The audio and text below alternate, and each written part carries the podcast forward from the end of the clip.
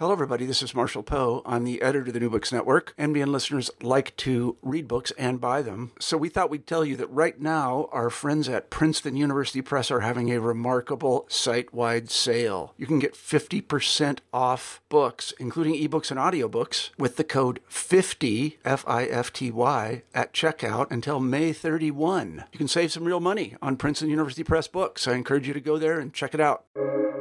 Welcome to the New Books Network. Welcome to New Books in History, a channel on the New Books Network.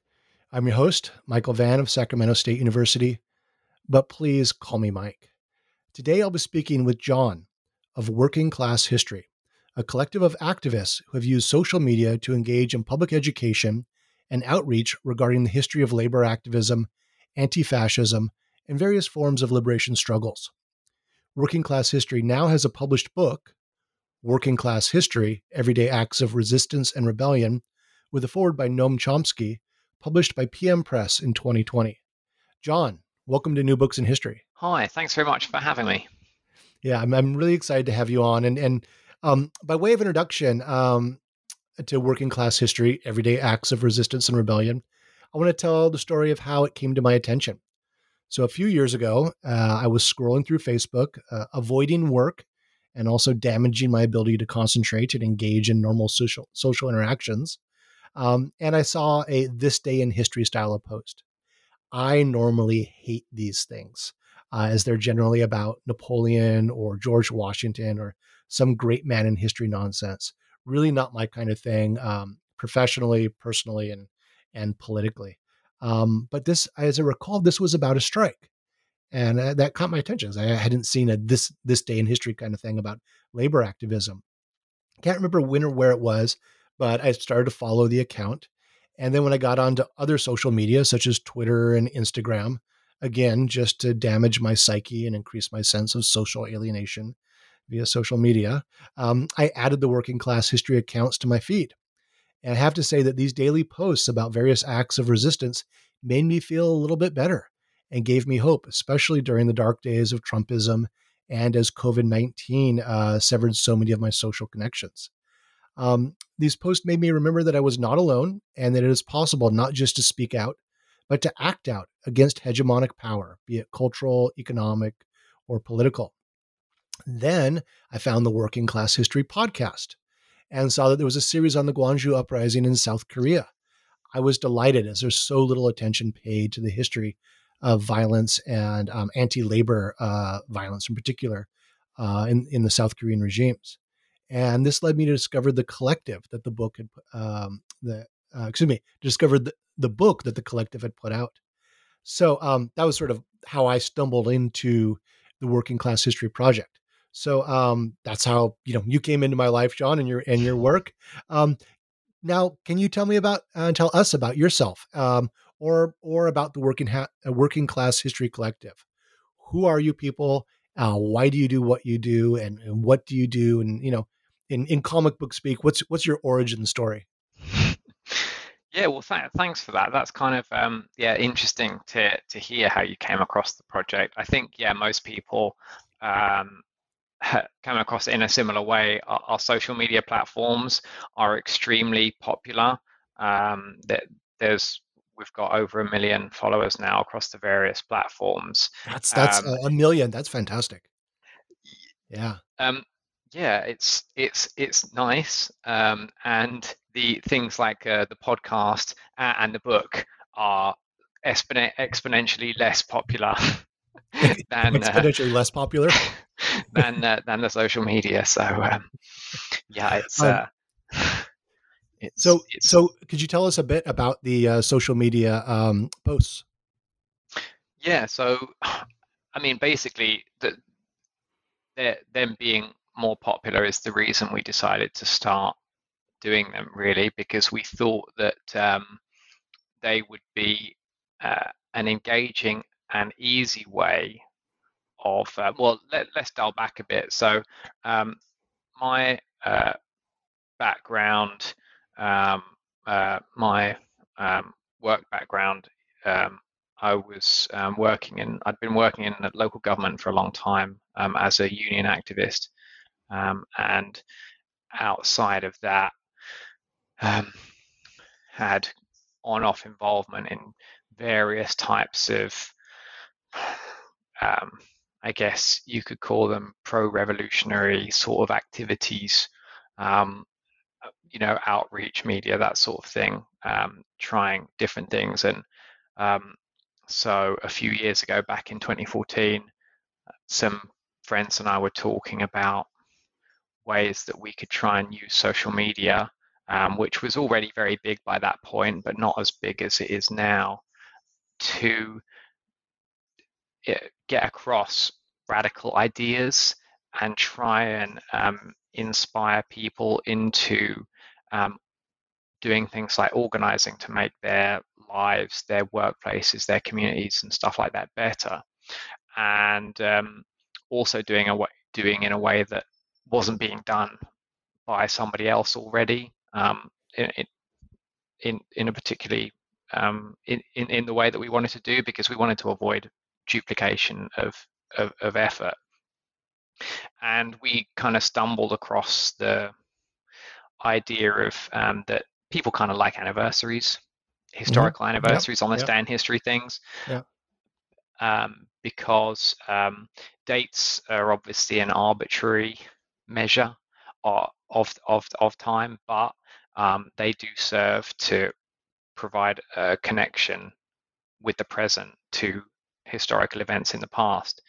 Um, and so we thought that that would be a good way that we could write something down and it might go viral.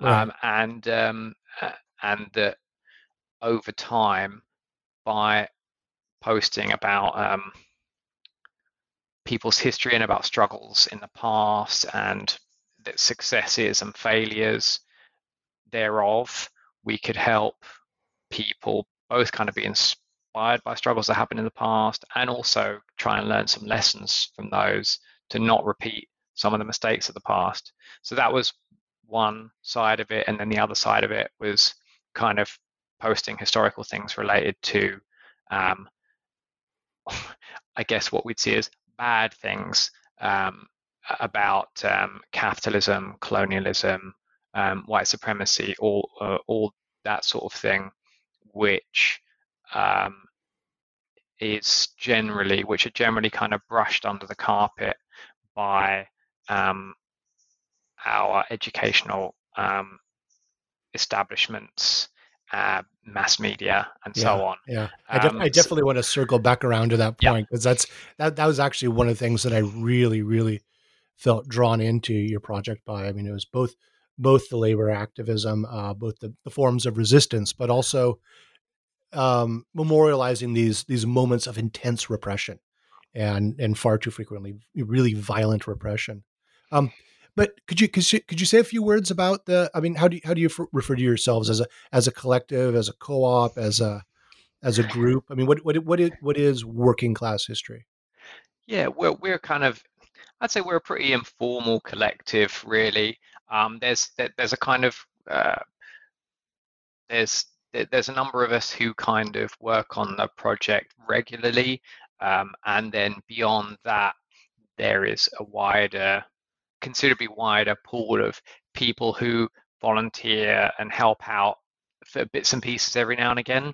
Um, and um, also, I, I, think it's also worth mentioning at this point that WCH um, has uh, sister projects in numerous other languages um, like Farsi, Arabic, Portuguese, Spanish, French, um, and um, apologies to any others that those were just the first that came yeah. off of my head, and those are all um, they're kind of r- run by their own kind of collectives eh, or groups um, who uh, are, are kind of autonomous from us, but you know we're friendly and we work together when we can and things like that.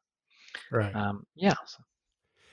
So, um, I mean, I've, I got this sort of larger question. Maybe it's a little bit of an unfair question. Um, it's you know why history? Um, what does what does knowing history do for us? And and I mean, how does it help to achieve the sort of goals that you want in terms of outreach? Yeah. well, I think history is important on on on a lot of levels. Um, if we come from a position where we want the world to be better than it is today, and we think that we can do something about that collectively, and you can have all the kind of abstract theory that you like, um, which is all you know, all all good and and and, and whatever. But unless um, you actually look at history and see where what happens when these ideas are put into practice, then you can't really test out those ideas. You can't really test out those ideas um, unless they're actually unless elements of them have been put into practice. Um, so, studying history, you can learn about what are what are the most effective ways of making things better, and what ways are dead ends. Um, what ways, um, what what things potentially work, and what things don't work. Um, and that way, you can kind of refine your whatever you want to call it, organizing or or activism um, or, or, that sort of thing to to take into account lessons um, lessons of the past um, because that you know old saying is those who don't learn from the past are doomed to repeat it um, especially as we are living in a period of um, profound defeat um, for um, working class movements and for, for the most part over the past um, nearly 40 years now um, in much of the Western world. It's a period of really profound defeat, um, and so part of it is is is trying to get across those the, the, the lessons from those who've, who've, gone before us, and also another part is trying to um, just kind of try and educate a lot of uh, mostly younger people who, uh, who who've, who've grown up in that extended period of defeat um, to try to kind of get across the fact that this is not the way things have always been. You know, um, we are not all, you know, British Prime Minister Margaret Thatcher famously said. I mean, it's kind of the paraphrasing was kind of misleading, but it's uh, what what what she sort of as the message of what she put across is is the the way that what she said is publicly told is is what is kind of drummed into us a lot nowadays that there's no such thing as society only individuals and families and and that we are all isolated atomized individuals and the way that to for things to get better is to try and advance yourself on an individual level um, by getting a better job or starting a business or whatever and try and do well yourself and, and fuck everyone else. Um, sorry about, is, is swearing okay or? Uh, we'll find out. no, it's, it's yeah, I had, um, I, I, had a guest on that was swearing a blue streak not so long ago. fine. Um, just, just don't tell Marshall. fine, and and um, uh, and you know, so for um, a lot of these younger, which includes my generation, you know, which includes me. Um, I, I, wasn't around to have any kind of organic lived connection with these kind of mass working class counterculture that existed in the past um, of kind of organized working class communities and things where the idea of being part of the class of people that works for a living and the fact that you need to band together to advance yourselves collectively um, and that, that that's just part of what you do and part of how you live. I, I wasn't part of that as uh, something that I've grown up in, and nor are most people um, in the Western world nowadays. And so, you know, we want to kind of dig up stories from that time just to let people, just to try and get across to more people the idea that this individualistic view of society, um, of just you know trying to make things better for yourself isn't the way that things have always been um, it's a relatively new phenomenon for a lot of people um, and um, it's it's not the way that that things were in the recent past, and it's not the way that things have to be in in the future. And also, obviously, that it's not working because you can't all start. You know, everyone can't start a business and be a successful entrepreneur selling whatever if there's no one else to you need you know do if, if you work.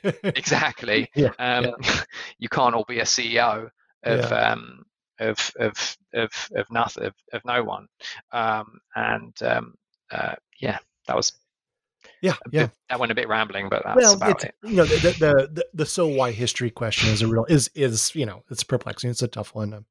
Um, are, is anyone in the in the group a professional historian, scholarly or popular? Or? nope for the, the audience that can't see, he's shaking his head. Um, yeah, which which I which I I personally love. Um, and um, I want to talk about this a little bit later on, but um, I think that this book is a real important challenge to um, academic and sort of popular, more commercial uh, historians who are uh, for you know to what we're doing and what we're not doing.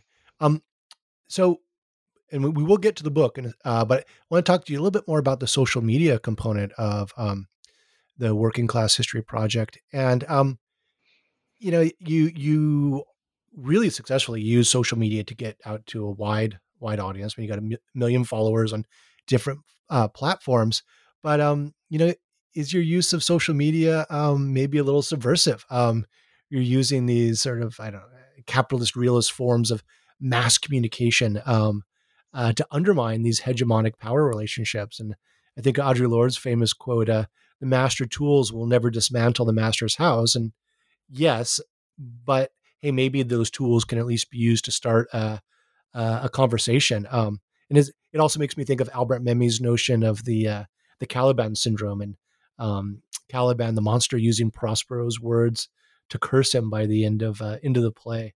Um, so what's how, how, do- how, do- how do you all reflect on the sort of subversive nature of using using uh, these big big tech platforms? well, I, I'm going to pretend to be very cultured uh, and I get that reference about uh, about the play um, because obviously I have seen many plays, many plays in my time. Um, sorry, um, um, I will I will I will Google it afterwards though um, Mm. because I, I I I would like to know things like that. Um, but um, but yeah, so the the yeah the the the master's tools will will will not dismantle the master's house. I mean, if uh, if um, there was uh, if the the capitalist class um, was under a real threat um, from a kind of powerful working class or uh, powerful social movements that really threatened its uh, power, then um, we would very much be booted off social media uh, immediately, um, as would um, many similar um, pages. And I mean, already a lot of um, um, left-wing, anti-racist, anti-fascist, um, pro-sex worker uh, accounts have been kicked off social media, um, especially Facebook and Instagram uh, Have you- have- Have you guys got any warnings or any notices or or or, or, or, or trolling? I would imagine there's a you have to deal with some solid troll action. Oh, I mean, trolling, yeah, you know, um, de- dealing with um, online Nazis and not online Nazis, transphobes, Mhm, um, ultra nationalists of mhm. various stripes, um, uh, you know, um, worshippers of various dictators who shall remain nameless, um, is something we're, you know, quite used to being an online platform. You know, abuse and death threats. It's kind of whatever, you know, Mhm, mhm. part of the course. Um, but um,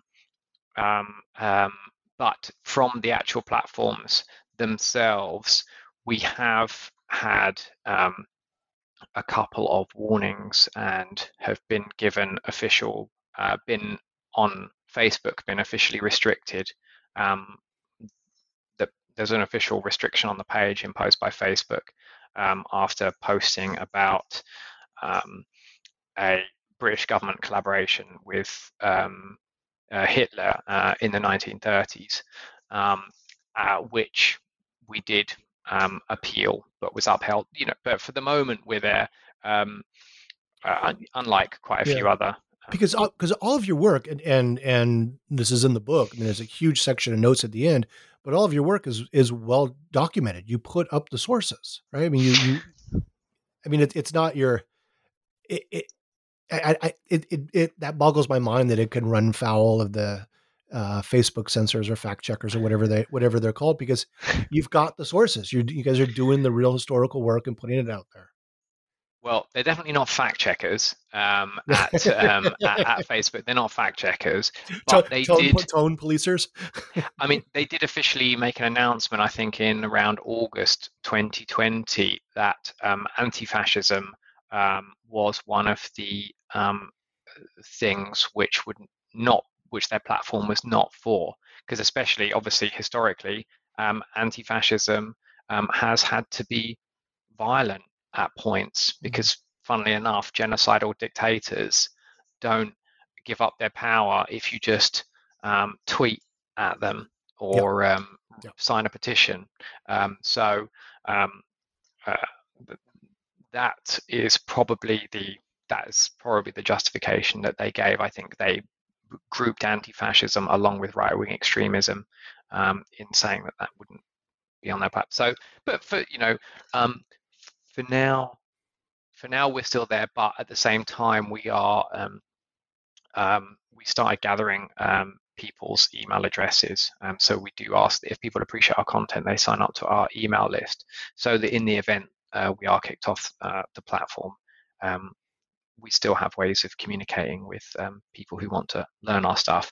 Um, in terms of uh, sources, yeah, we do list all of those in the book, which is a good thing about doing a book. On social mm-hmm. media, unfortunately, because of character limits, we're not able to list the sources on them. Oh, okay. I, um, yeah.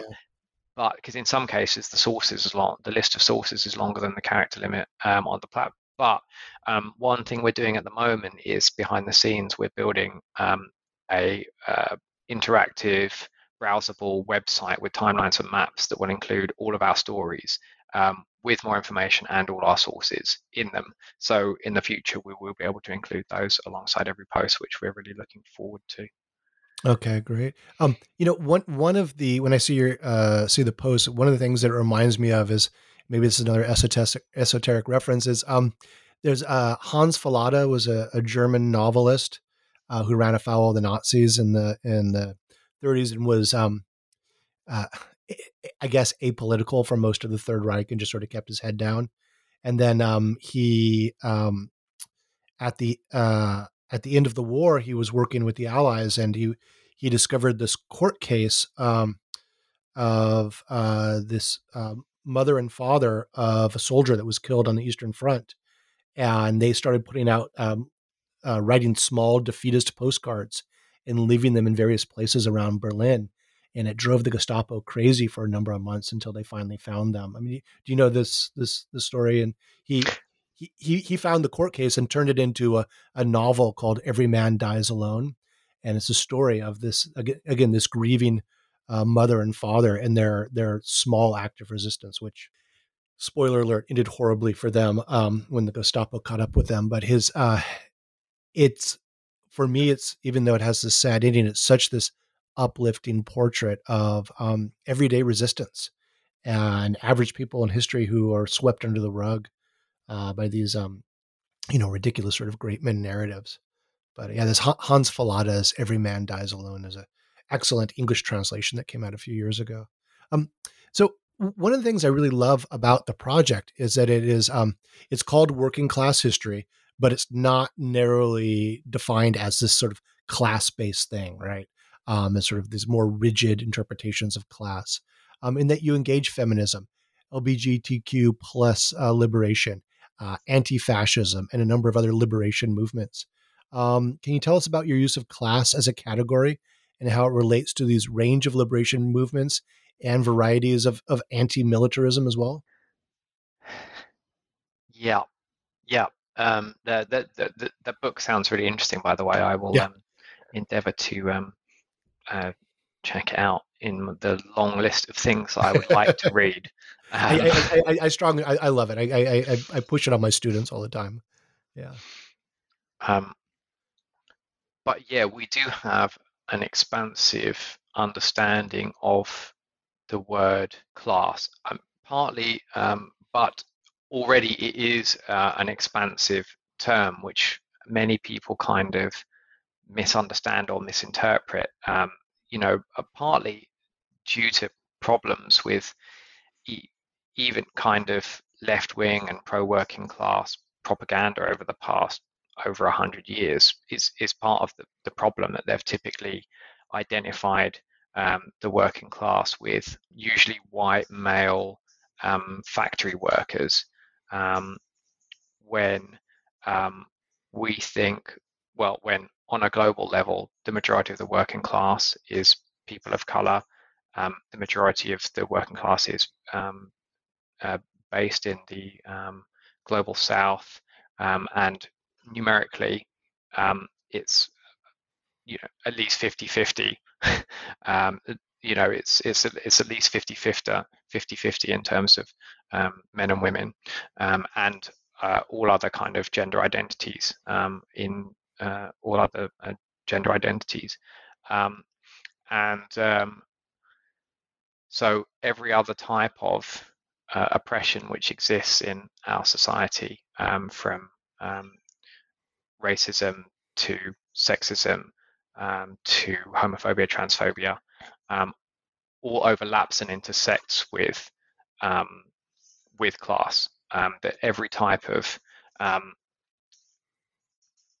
every type of um, oppression, discrimination that you can think of um, is always exacerbated by class. Taking, for example, things like abortion access is um, even in places where abortion is legal or not legal. For the wealthy, it's it's rarely an issue um, that the wealthy can access it one way or another, uh, one way or another. Um, and for things like yeah, um, the, the, the, the daughters of big Republican donors in Texas can easily get into another state, but for working class folks to get into other states, it's going to be exactly. And the mistresses of uh, the mistresses of um, evangelical church leaders who, um, fair yeah, enough, um, and um, uh, similarly things like um, tr- things like transphobia for for wealthy, you know, a, a real primary um, uh, issue for um, uh, for for for many trans people is about securing employment, um, and many uh, employers are extremely transphobic. Um, but if you don't need to work for a living, then that element of it isn't isn't isn't an issue for you. Obviously, there's there's still many other issues which which aren't associated with that, but class has an impact um, on all of them. Um, but yeah, even even given that, we see our um, project as being, while it's called working class history, um, we see it as um, essentially being about all struggles against oppression, exploitation, um, domination through history. And because all of those have a connection with with us today, one way or another. Um, for example, um, struggles against colonialism. Um, they, um, after enclosures in places like Western Europe, um, colonialism um, and the various forms of genocide committed against indigenous peoples around the world was the primary way that capitalism and the working class was was was spread to those areas. So people were um, either displaced from their lands or um, uh, almost eradicated through genocide um, in order to both turn the land into private property and create a dispossessed class of um, people, i.e., the working class, who then have to work for a wage for for business owners. Um, and so and um, so yeah, though they those other types of struggles also um, are related to us today because it's how a lot of them are to do with how our class came into existence and um, yeah. absolutely in the in the way in which sort of uh, class structures are globalized via via imperialism via globalization um, you know, develop, historically development of the plantation complex and and what have you. Um, I mean, one of the things that I really appreciate about the project is the um, the international and arguably anti-nationalist uh, thrust of uh, what you, what you're up to. Um, how do you how do you handle the um, the geographic coverage? Um, uh, I mean, I the, there there there is definitely maybe more on Western Europe and the United States, but the but there's a concerted effort to give uh, global coverage. How do you how do you guys handle that? Yeah, well, when we first started out building our archive of um, stories, we first used some existing kind of radical calendars um, that we found, and mm-hmm. those were very Euro and US centric, mm-hmm. and in the US were quite centric on people of European descent. Um, and so um, after that kind of initial um, time um, of of getting content based on those calendars, much of our uh, research work has been aimed at trying to um, get right stories that are more representative of our class as a as a whole in terms of geographical location, um, in terms of um, in terms of gender, um, ethnicity, gender identity, um, and that sort of thing. Um, because unfortunately, um, it's just it's just a lot easier to find out a lot of stuff about you know white guys in um, in Europe and the US than it is about a lot of uh, of other things just because of that's you know that's what more has been ha, has been written about. So um, yeah we spend we spend a lot of our time looking into um, so we, we try and be as international as possible. Yeah. um, but there are um, you know uh, we, are still not as um, representative as we would like. Um, because of things like non-availability of sources. Mm-hmm. I mean, mm-hmm. obviously for social media, we need images, we need photographs, and that is extremely lacking um, in a lot of um, international um, events. And that's kind of one of the things that was good about doing a book, um, which meant that we could um, include um, a lot of things that don't have photos to go alongside them. and also, a problem with social media, um, particularly Facebook and Instagram, is that they're algorithmically based. Um, so if you post stuff that is not that popular, that not that many people click like on it or comment, then um, the next time you post something, it will show it to fewer people. Fewer people. So yeah. the the platform kind of forces us to post more that will be responded to more. So that does mean um, a, a, bias towards areas where our most of our readers are based, which is like the US, UK, um, and places like that. So, yeah, well, um, see, maybe maybe Audre Lorde was right there. You know, you're you're you're working with the master's tools, man. You got. Yeah, and, and and and that's another thing that will be good. So obviously we, we didn't have to do that in the book, and we won't have to do that with the um with the website we're building, yeah. um, where yeah. we'll be able to include everything um, without fear of uh, the algorithm uh, punishing the us algorithm. For, for, you know posting something without a photo about um, a uh, an event or even a country that lots of people in the US haven't heard of. Yeah, yeah. Um, so, so tell us about the structure of the book. Um, when the reader sits down and, and cracks it open, what are they going to find? Yeah, well, the book, um, I guess the main thing to bear in mind is that the book is not a sequential book that you um, necessarily need to read from beginning to end. Um, I think um, it's um, the at the very beginning. Um, there's a foreword from Noam Chomsky, which he uh, kindly um, contributed for us.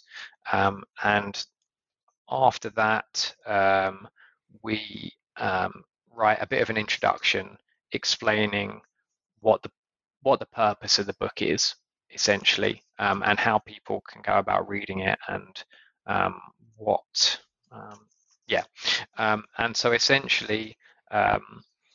Then the book is a curated selection of stories from our archive of um, uh, people's history events are for each day of the year.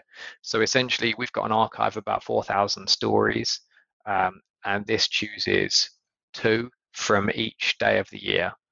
Um, and the aim is to was to kind of pick a really broad cross section of the type of stories we've got in our archive and present two uh, for each day of the year. So, um, you know, people can just kind of dip into it, um, dip in and dip out as as they see fit.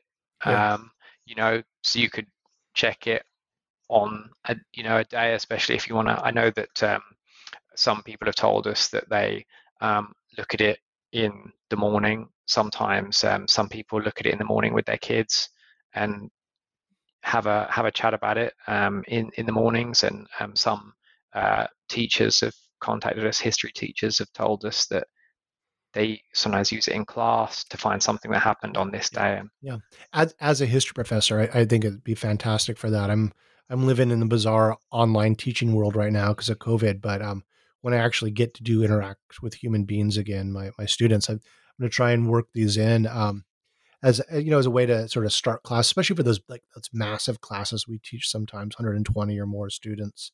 It's a good sort of hook for the day. Um, and I and, and, I'm sure for high school there'd be like really great uses um, with these little sort of pithy exercises to to get students going and get students thinking. Um, so who who is your intended audience or audiences for the book? Um, I mean, how how how how do you? I mean, I get maybe you just answered this, but how do you imagine the reader using the book? Yeah, well, in a way, we weren't really sure. The, the, the book was actually the book was an idea from our publisher, um, PM Press, which is um, a great uh, radical independent publisher based in um, the US and UK, um, and um, um, and they, they they kind of suggested it, and we thought, well, you know, why not give it a go? We weren't really sure if anyone would actually if anyone would actually get it, but a good number of people have. Um, and yeah, so some people have told us how they use it, and that's as you said, you know, some people um, going through with it um, with their with their families or um, with their class in the day, um, uh, or um, people kind of dip in and dip out. you know, leave it on a coffee table, and a lot of people kind of said the first thing that they go to is look up their birthday and yeah. see um, and see what was yeah. on that. Um, so in terms of the intended audience, um, I guess for the book, it's the I guess the book is a bit different to the social media pages because with the social media pages, our primary audience is, I mean, it's it's kind of broad. It's kind of anyone really, mm-hmm. um, because um, especially with kind of on this day in history events, they can be of interest to just about anyone, mm-hmm. um, or at least anyone who has any interest in things which have happened in the past or things which are happening now, which includes kind of most people. one, one would hope, but you'd be surprised. and, and and and by doing that, you know, I guess the hopes would be that, um, but you know, more more specifically, we did hope that there'd be um, some people that it would be particular of particular interest to, which is essentially um, anyone who is um, either interested or involved with the workers' movement, uh, the labour movement, or any social movements, um, or anyone who has, um, yes, anyone who's interested in or involved in those, um, and uh, or from a kind of gifting perspective, for people like that if they want to get something for like a gift for a history buff relative yeah. um, who, who who might not share the same kind of political ideas um, or who you know might just um, read stuff about Hitler all the time. yeah, no, I, I think I think it's a great antidote for that great man in history kind of type, and and and it so Here, here's one thing I do with your um, social media posts is I send many of them to um, some of my uh, very right wing friends, and um, they're they're presented in a way that aren't um, that aren't alienating. Um, and I've actually been able to engage in like good conversations about, say, um, Allende and Pinochet in Chile, um, or about, uh, you know, I got, I got, I got, a friend who who's works in corrections at, um, he actually works at, um, um, Folsom Prison of Johnny Cash fame, right? And, um, you know, I, I had had this sort of just stupid knee jerk Antifa, um, you know, just all, all the Fox News talking points were coming off as, uh, coming out of his mouth. And, you know, so I, I said some of your posts about, um, you know, the, the anti-fascist, um, uh, actions in London, um, in the mid 20th century. And, um, you know, as, as a good American who hates Nazis, he's like, oh, okay, well, hmm. all right. So maybe, maybe there's more here. And it made him, it, it, they're, what am I trying to say? They're, they're, they're, they're good for starting conversations in a way that I think many sort of left or progressive um, social media posts and other other items just aren't. Does that make sense? Oh, well, I appreciate that. I mean, yeah. we do we do try like we we we don't use things like emotive language or or insults. We try and just tell the facts as clearly as possible, and then we hope that people can draw conclusions uh, fr- from that. And you know, I think to to an extent, I think we're quite um, successful in that. And you know, so we'll we'll we'll, we'll you know have stories about um, say um, I don't you know examples of when um, Nazis during World War II would just decide to massacre everyone in an entire town. Um, and um,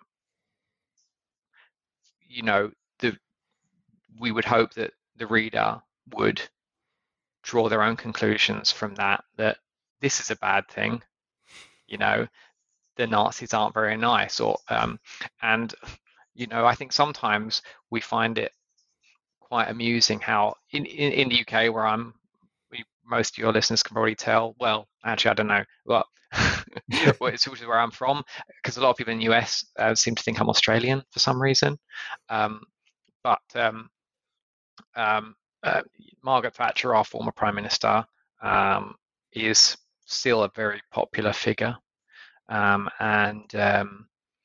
Um, for, for, for anyone who's kind of not aware, as a political context, she's basically occupies the same kind of space as Ronald Reagan, uh, as the kind of you know personification of bringing in of like neoliberalism, and um, but when we kind of do some um, stories about about her that that that we post about the the various things she did, like destroying mining, uh, uh, destroying mining communities, taking milk away from children, um, and um, supporting and defending um, paedophiles and child abusers, um, which are and, things. And, and, and, Pinochet.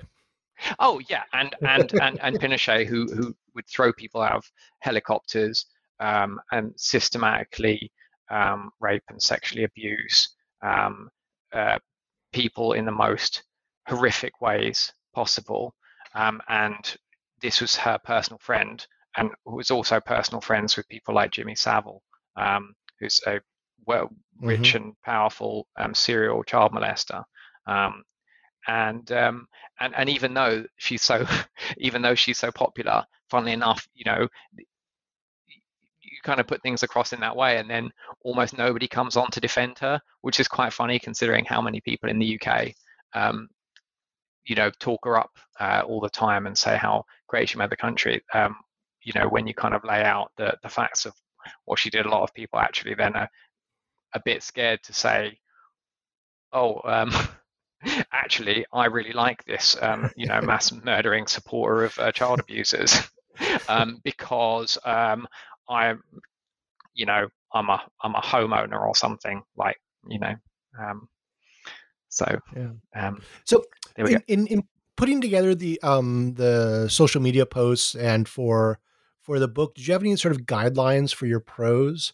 Um, I know that many people are turned off to the product of uh, academic historians because the prose can be so alienated and jargon laden. Um, and as I said, I found your post really accessible for engaging with um, many of my my friends outside of the ivory towers of academia. Cool, thanks. Yeah, we basically we try and be as um, uh, as as as straightforward, succinct, and clear as possible. Um, I think in general we're kind of fans of George Orwell's approach to the English language, which and writing, which is like if you can use one word instead of two, use one. I'm kind of paraphrasing, but just um, keeping things simple and factual. And um, if if you, I mean, jargon, you know, jargon or complex words or terms, they're they're fine. It's kind of um, it, you know, it can be patronizing to kind of um, avoid long words, thinking that uh, you know, you come mm. across some people on the on the left say that say, oh, they don't want to use complex words or something, um, as if working class people wouldn't be able to understand, which which is nonsense. Um, yeah. But but but but, but, but, on the other hand, you do have uh, you know groups like uh, subaltern studies who are you know are writing this these revolutionary academic works which are just nobody can understand them they're so theory laden and so jargon laden well no i think that's the key thing um, yeah. when you introduce any uh, terms or concepts which are not um, which are not universally understood they need to be explained so mm-hmm. that's our general um, policy is if you you know if you can do something without using a jargon term then mm-hmm. do. Um, but otherwise, if you have to, then um, just explain what it means. Um, yeah, so that that's our general um, that's our, our general approach, and also uh, obviously using language which is as inclusive as possible yeah. Um, is important to us as yeah. well. And, and and and in defense of the academy, frequently jargon is is um, uh, shorthand for you know conversations that have been had over the course of several decades and we we can't restate everything but um it um it does make um i think many important works that should be read by a much wider audience uh produced, produced by academics just just not accessible. Um and as something that i mean i've i i recently uh, published a graphic history version of my research on resistance to the french colonial empire and um it it was de- it's designed to bring serious scholarly work to a much wider audience that normally wouldn't pick up a 250 page monograph on French colonial Vietnam, right? But if it's a cool story about rats and bubonic plague and and Vietnamese outsmarting French people, then uh, with with lovely pictures, then it can it can it can reach a wider audience that again might normally not really be drawn. So, so I, I really appreciate that aspect of your project. I mean, of the mini that I find uh, value. I think that's just fantastic. This this wider accessibility. Um, how so? How many writers and editors contributed to the book? Um, you know what? I'm not really sure. Um, yeah. I mean, the, quite a few people were involved in it at different um, at different doing different things. Kind of in the acknowledgements, we list some of the people who assisted, um, and um, some people rather remain anonymous. Um, mm-hmm. Um, so, I mean, I could quickly count how many are in the. I mean, yeah. So it was quite a wide collective effort. I don't know. Maybe it could have been fifty or fifty yeah, or sixty so, people could have dozen. helped at some. Yeah. Um, could have uh, helped at, at, at some point or or another. Yeah, and and also in contrast uh, to those of us in the academy, uh, the author is listed as working class history. There, uh, not not one individual who you know, in our defense, is dependent upon these kind of publications to get to move forward in our career and and secure uh, secure a job and ideally tenure. Um, so, but yeah. this is I I, but yeah, I, like, yeah, none of us has a sort of, uh, but yeah, because n- n- none of us are in, uh, have a, a, you know, um, are in that um, scene and uh, yeah and i think for, for a lot of people even being associated with uh, radical publishing would be only potentially harmful for for most of our contributors job prospects so probably rather exactly. keep it yeah no exactly exactly and I, and I and you know that um as i was getting ready for this podcast and sort of sort of wrestle recognizing that and sort of wrestling with that in my mind I, I really did appreciate that that um, that uh, you know speaking up against these various forms of hegemonic power.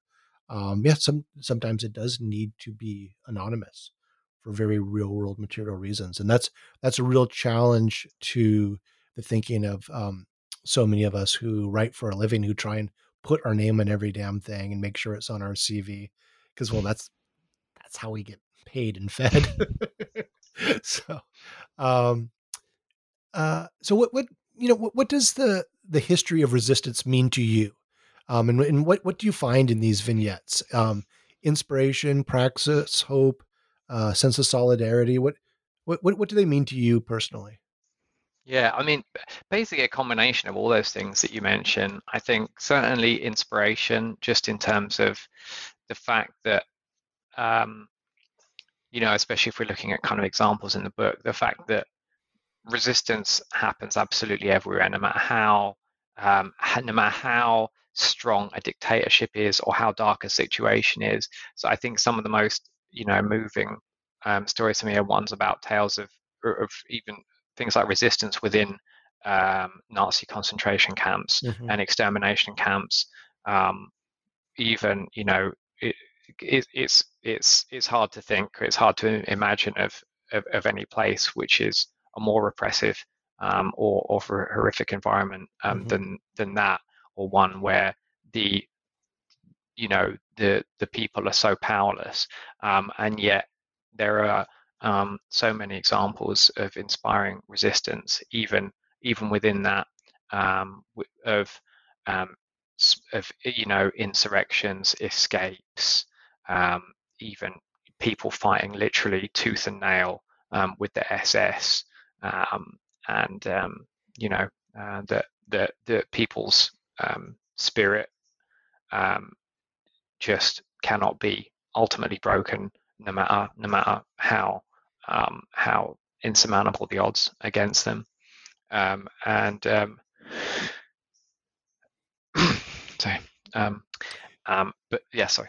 Yeah, yeah, no, I mean, it, some of the uh, the the entries that come to mind are um, one of them was a female resistor in the uh, uh, in the French resistance against the Nazis who um, and um, and her story and and m- many of these many of these profiles or vignettes whatever they are do, do have sad endings but some show the um, uh, survival against these incredible odds. And also the i mean the a kind of overused term now but the intersectionality of these various forms of resistance uh, do you do you have a favorite uh, vignette or entry how, how, do, how do you refer to them as entries or yeah, entry stories. Um, yeah. I think because yeah. a lot of them originally were written for social media, we think about yeah. them as posts, posts. But in a book, you can't really talk about posts in a book. So yeah, stories. Um, um, I mean, any any favorites? They really depend on on the day. I've kind of got a lot of um, favorites depending on um, the um, the so um, if I'll, I'll, if give me a second I'll Please. I'll I'll find um, yeah, so in terms of favorites, um, it's it's hard to choose. Um, I've got kind of different favorites for different um, um, for, for, for, for, different reasons. Um, some uh, I think uh, I enjoy it because of um, them just being quite. Um, uh, obviously, some of some of the entries are very um, sad, um, uh, but um, so I think some of them it's nice to be quite whimsical. And so on that note, I think one one entry I'm particularly fond of is um, an entry about um, the little-known British invasion of Ang- uh, of Anguilla, um, the Caribbean island. so the yeah, so Anguilla was uh, a British colony which they had put uh, under the general authority um, of the government in St. Kitts. And the Premier of St. Kitts uh, hated Anguilla. Um, and so um, in 1967, Anguilla seceded from the St. Kitts and Nevis and Anguilla administrative body that uh, British authorities had placed them in. Um, and they disarmed the St Kitts police and then sent them home. Um, the British government then sent in a diplomat called William Whitlock um, to try and resolve the situation. Um, but in uh, I think quite kind of classic British colonial style. Um, he was completely dismissive of the local population, um, uh, and so they they then chased him off the island. Um, he then kind of in his mind had blown this up into something that it wasn't and he claimed that the whole island was in the control of gangsters and mafia types and said that the people there were wearing a black power type uniform um, so the people he was referring to um, were wearing morning coats and white gloves so that's according to him a black power type uniform and then after that then the british labour government um, responded by sending an, um, a force of paratroopers and London Metropolitan Police um, to the uh, to invade the island. The London um, Metropolitan Police. Yeah, yeah, 200 paratroopers and 40 uh, London police um, to uh, take on this this army of uh, criminals and, and black radicals, which um, the diplomat said to um, said to you know they'd have to deal with, um, and um, the uh, local population on Anguilla um, decided to deploy anti-aircraft goats to on the, the landing strips to prevent the British from landing. Um, and so um, when the British finally managed to land um, in between the goats, expecting to to see this, um, they they just met these uh, these goats, and you know the incident was very farcical and um, eventually resulted in Britain having to agree uh, for Anguilla to be independent of St. Kitts. Um, you know, uh, so just uh, a, uh, a, a, you know, a, a bit of the light relief amidst the, but you know, just of the ridiculousness in many ways of um, British well, uh, British colonial rule having written uh, a book on the role of sewer rats and resistance to the French colonial empire, I really appreciate uh, Caribbean goats and and the heroic role they have played to people's struggles in the world. Um, anti anti anti aircraft goats be be one of my favorite phrases from all these uh, podcast interviews I've done. Yeah. Um, so what, one of the issues that I've been wrestling with wrestling with in my own scholarly work is balancing the century plus of rhetoric about the dangers of organized international communism, uh, said in a menacing voice, right, with the se- serious discussion of organized international anti-communism. Uh, that is to say, to factor uh, factor in capital's campaigns uh, to strangle any socialist experiment in the crib. Uh, we see this from the American, British, and French and Japanese attacks on the early Re- Russian Revolution to recent machinations to undermine the Bolivarian Revolution in Venezuela. Um, there's the comically unsuccessful campaign of decades, really my my entire life, uh, of trying to overthrow uh, Fidel Castro's revolutionary state, and um, the tragically un- tragically successful overthrow of Allende, and also the destruction of the Indonesian Communist Party.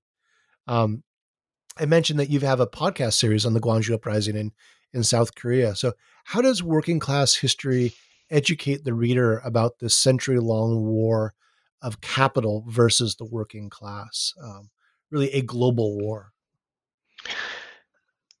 Yeah, well, the the format we've chosen um, is very much picking on micro individual events on their anniversaries. So we kind of don't really pretend to tell a whole story about one thing or another. Um, but our intention is just to highlight individual features of different things that have mm-hmm. happened. Um, so, um, for example, um, today it's the 16th of September. One of the um, stories that we posted, which is included in the book, is about um, the murder by um, the murder of uh, uh, Chilean communist folk singer Victor Jara, Victor Jara yeah. by the right-wing forces of General uh, Augusto Pinochet.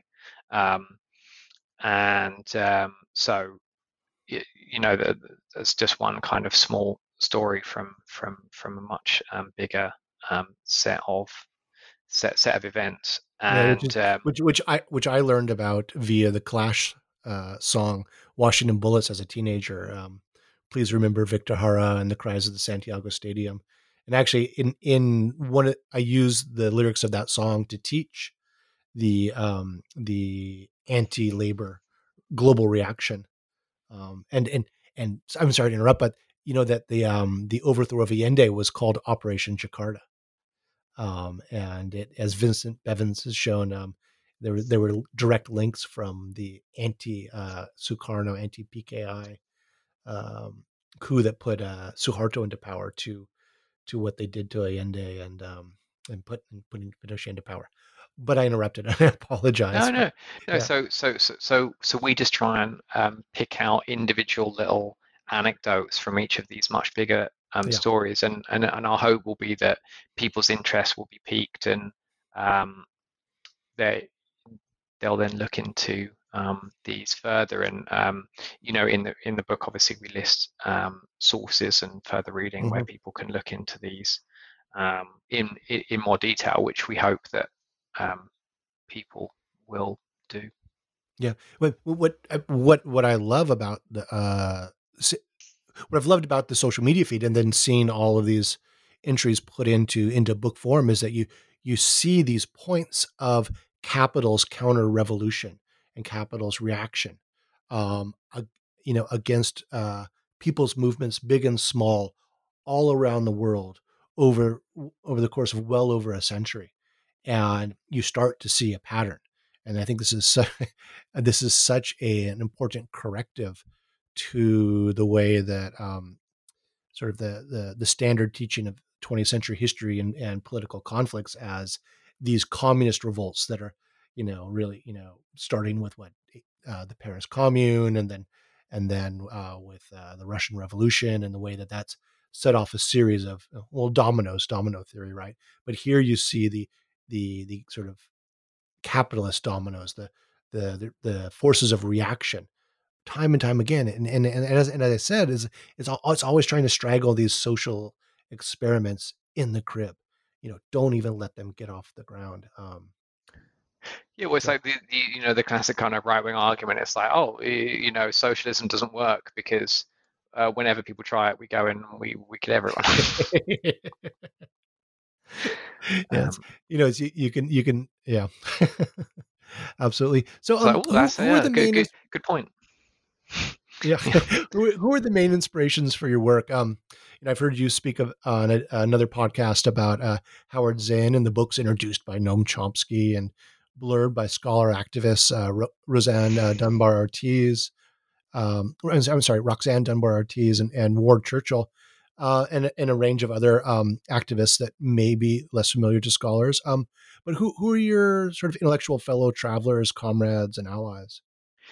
Yeah, well, uh, in in terms of the the the yeah the the, the book blurbs, we were keen to um, get get um, uh, well, and we we were very grateful that um, uh, quite a few of the people who wrote blurbs for the book um, are people who were participants in in, in social movements mm-hmm. Um, in the past rather than um, uh, being authors or, or academics. Um, people like John O'Brien, who mm-hmm. took part in the Stonewall Rebellion in New York and then was helped found the Gay Liberation Front and um, uh, Mike Jackson, who um, co-founded the group Lesbians and Gays for the Miners in England, and mm-hmm. um, Herb Boyd, um, uh, a former auto worker um, who um, uh, was a former member of the League of Revolutionary Black Workers in Detroit, but who is also a published author um, of a book called Black Detroit, a great book.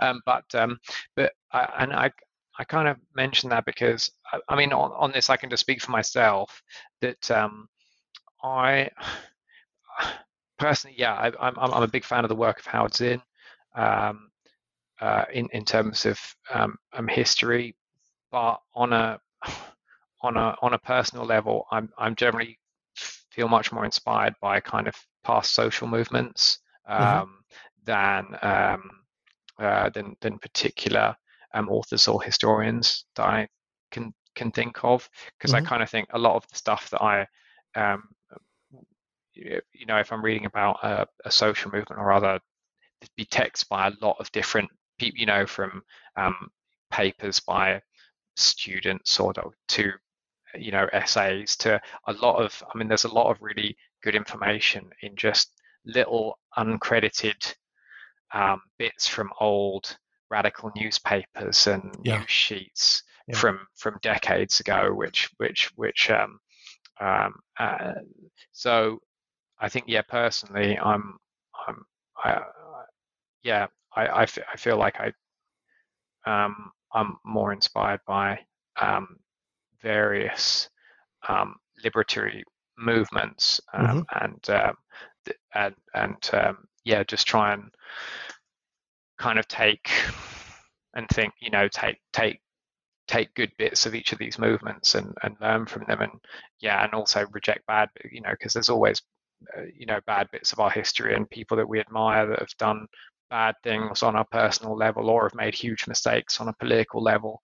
Um, you know i mean and that's kind of one of the reasons we don't call ourselves anyone ist you know like um, a, a, a big famous person ist like Mhm. um, you know um, because Maoist, or yeah or, or or whatever because you know there's there's there's um uh for all, all all of those individuals there's some you know there's there's useful stuff that they've come up with and done but there's also um you know bad stuff and it's it's, it's it shouldn't be on us to kind of defend you know in the name of worshipping an individual defend indefensible stuff Mhm, um, mhm. you know it's just be like well that was that was uh that you know that was bad that's good but you don't have to throw out the baby with you know you you can you can take um all positive things from from from from people and, and reject um what's what's not useful or Yeah, yeah.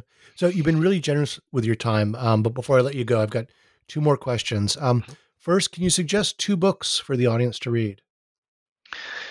Yeah, um, well, I guess I think you know might as well um, do, do a kind of um, think about think about recent things, um, and um, they are uh, uh, especially because a lot of the stuff that I end up reading is um, it uh, in um, research for the Working Class History podcast, um, and so the most recent book um, that I read is is fantastic. It's called um, let me just check I get the name right.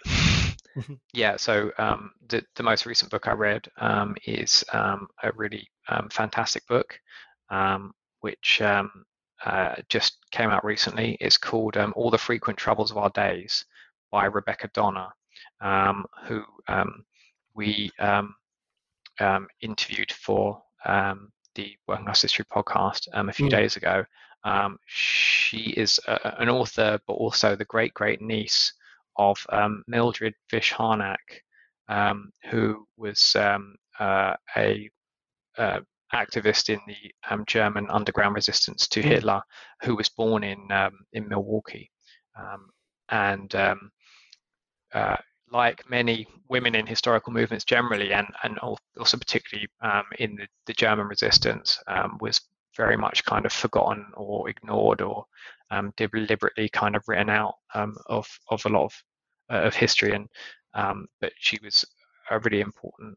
Um, she played a really important role in the uh, resistance in the German resistance to to fascism, and she en- ended up being um, uh, executed by guillotine um, on Hitler's personal orders um, in 1943. Um, but you know the uh, the author Rebecca Donner has uh, you know done some amazing research using her family archives and and um, a lot of other materials, and has written a great book. And um, another one um, that I also read quite recently, a little while and another really fantastic um, book that um, I read um, uh, a, a little before, which I definitely recommend, is uh, called um, Green Bans Red Union: The Saving of a City, and that's by Meredith and Verity Burgmann.